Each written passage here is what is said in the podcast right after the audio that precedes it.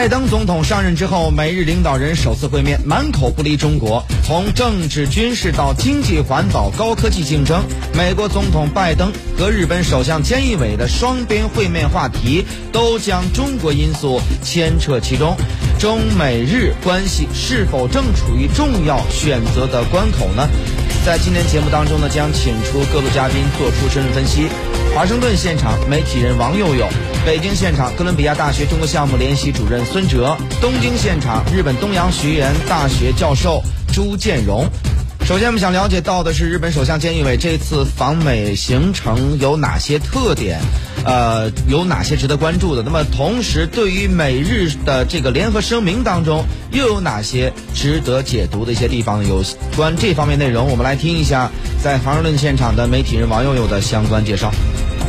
这次的他们两个人的会晤的最大的一个特点，就是在新冠疫情之下，刚才片中也提到了这个戴口罩也是引起了很多的讨论。因为在拜登包括拜登在内的所有的美方官员在见日方官员的时候都戴了双层口罩。其实我要这里再解释一下，因为其实在这个美国疾控中心在疫情非常严重之后呢，就建议民众戴两层口罩，里面戴一层医用口罩或者是 N95 口罩，外面再戴一层布口罩，这样呢他们认为是更好的可以防疫。那很多的美国官员呢都在公共场合都这样做，以作为一个以身作则，给民众一个示范的一个这样的一个目的。那所以说呢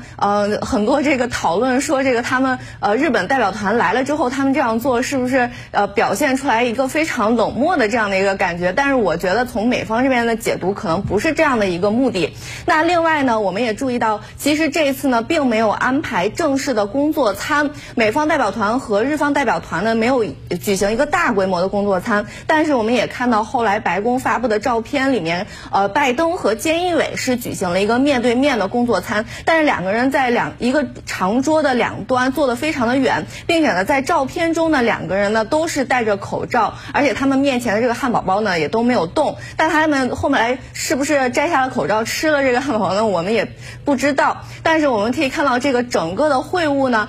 都是在这个疫情下呢一个比较贴合的安排。另外呢还有一个在记者会上的这个安排呢也是体现出来，这次呢我们这些其他的外国记者和很多其他的美国记者都没有办法参加这个记者会，因为这个记者会只对美日双方各13位媒体人士参加，所以说呢这个范围也是比较小的。那我们看到具体的一些安排，菅义伟到当天16号的安排呢，第一个会见的美方官员并不是拜登，而是副总统哈里斯。一开始呢，美方官员透露呢，他会到这个副总统的官邸和哈里斯举行会面，但是后来这个场所呢是改到了白宫的艾森豪威尔办公楼。这个安排呢也是不同寻常的。另外呢，在这个菅义伟和哈里斯见面之后呢，他是搭乘专车抵达了白宫西翼，但是到白宫西翼的时候呢，拜登并没有出来迎接，这跟特朗普是一个很大的区别，因为特朗普呢特别喜欢到这个白宫西翼门口迎接到访的外国领导人，但是呢我们也对比之前的一些领导人，像是小布什啊还有奥巴马呢，他们也并不是经常出来迎接这个到访的外国领导人。那另外还有一个我注意到，在华盛顿的市区呢，尤其是宾夕法尼亚大道，往往在外国领导人到访的时候都会张贴两国的国旗，那这次呢并没有日本的国旗挂在这个道路两旁，那可能也是受到疫情的影响，毕竟也没有太多的人在这个街上。那我们还注意到一个，就是在这个记者会上，包括哈里斯和菅义伟一起会见媒体的时候，第一个话题讨论都是美国的枪击案，这也是美国这边的一个特点，就是无论是美国领导人出访或者是外国领导人到访，美国媒体最关心的永远都是国内最热的议题。所以说呢，这可能也是体现了美国对他们本土议题的一个重视。对外国领导人呢，也可能是因为菅义伟到访，这个美日同盟关系他们也习以为常了，所以也没有说特别的想问什么。这一次呢，这都是一些他们会晤之间的一些细节，也体现了他们整个会晤的一个气氛。好的，那么虽然这个关注的非常的详细啊，但是实际上对于中国人来说，这次的美日领导人的会面以及事后发布的联合声明当中呢，最关心的还是他们对于台海问题的一个关注。虽然他们关注到台海问题呢，都是充满了这个稳定的这种词语哈，但是里边话中有话。所以呢，在这方面内容，我们来听一下在北京现场的哥伦比亚大学中国项目联席主任孙哲教授的一个点评分析。对的，这次其实从3月中啊，布林肯访问美国的时候，访问日本的时候呢，2+2谈话当中啊，就已经提到他们对台海问题的重要性的重视。然后这次联合声明当中呢，又加了一句，就是要促进和平对话来解决争端。其实它言外之意呢，好像是中国不愿意和平对话，中国不愿意和平的解决台湾问题。其实呢，他们对这个我们前一阶段我们国家主席去习近平去福建访问的时候啊，他曾经提出过。还是要促进两岸融合发展啊，要以通促融，然后以惠促融啊，以情促融，什么意思啊？要两岸加紧行业的标准呐、基础建设啊等等啊，然后这个相互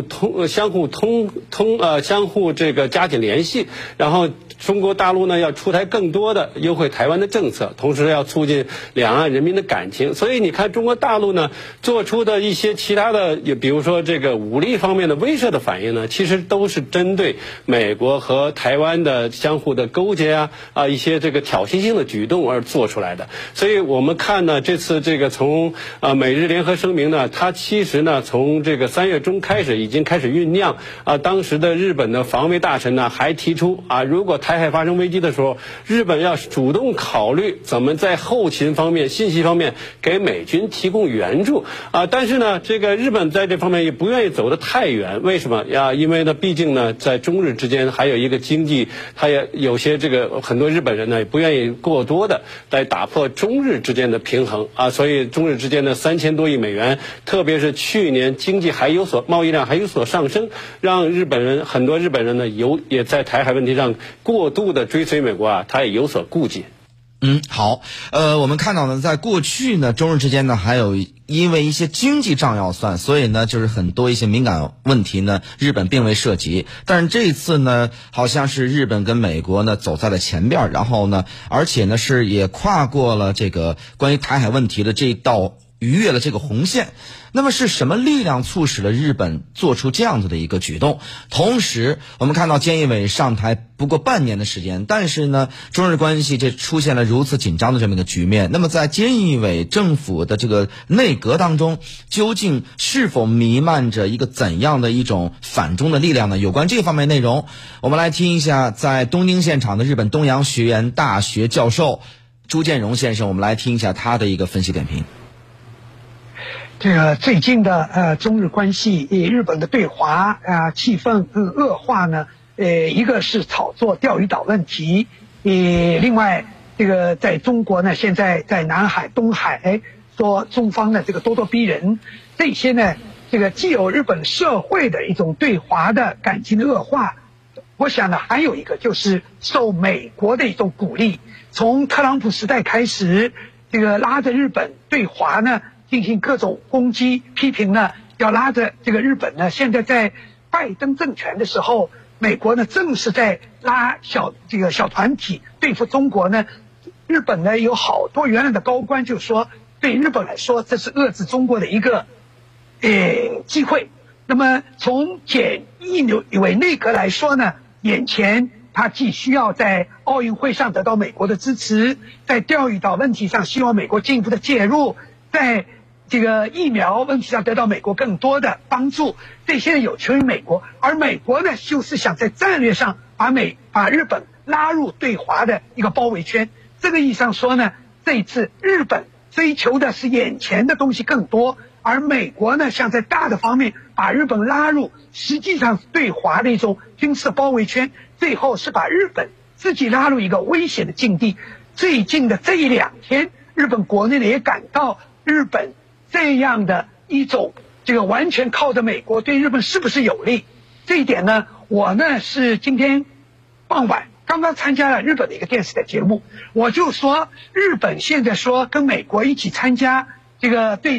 这个台海的和平这个关注，实际上是我想起的是朝鲜战争爆发3天以后，美国宣布在台湾海峡搞中立化政策，第7舰队进入台湾海峡，他说的中立实际上就是阻止中国的这个统一台湾。这个意义上说，日本迈出了非常不应该的，对日本来说也是长远来说很不利的一步。现在日本今后将怎么做，现在我们还值得进一步关注。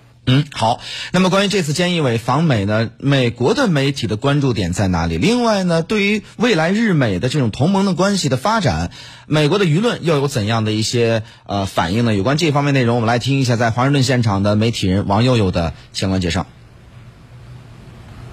这次呢，我注意到所有的美国媒体报道的时候都指出，这次的美日会晤是一指中国，因为这次拜登包括拜登在内的白宫所有的官员以及日方的官员都强调，这是拜登任上第一个在白宫面对面的会晤，就给了日本，那体现了美国对日本以及对印太地区的重视。那菅义伟访美之后呢，下个月韩国的总统文在寅呢将会在中下旬的时候也访美，所以说拜登上任之后见的两个领导人，一个是日本，一个是韩国。那白宫也是一再强调，这体现了美国对印太地区的重视。那我们看，在菅义伟访美之前几天的时候，拜登就在白宫发表了一个讲话，宣布从5月1号的时候开始从阿富汗撤军，并且呢在9月11号之前完成撤军。而且美方官员也非常明确的表示，说这次撤军呢就是为了整合所有的资源来应对来自印太地区的挑战。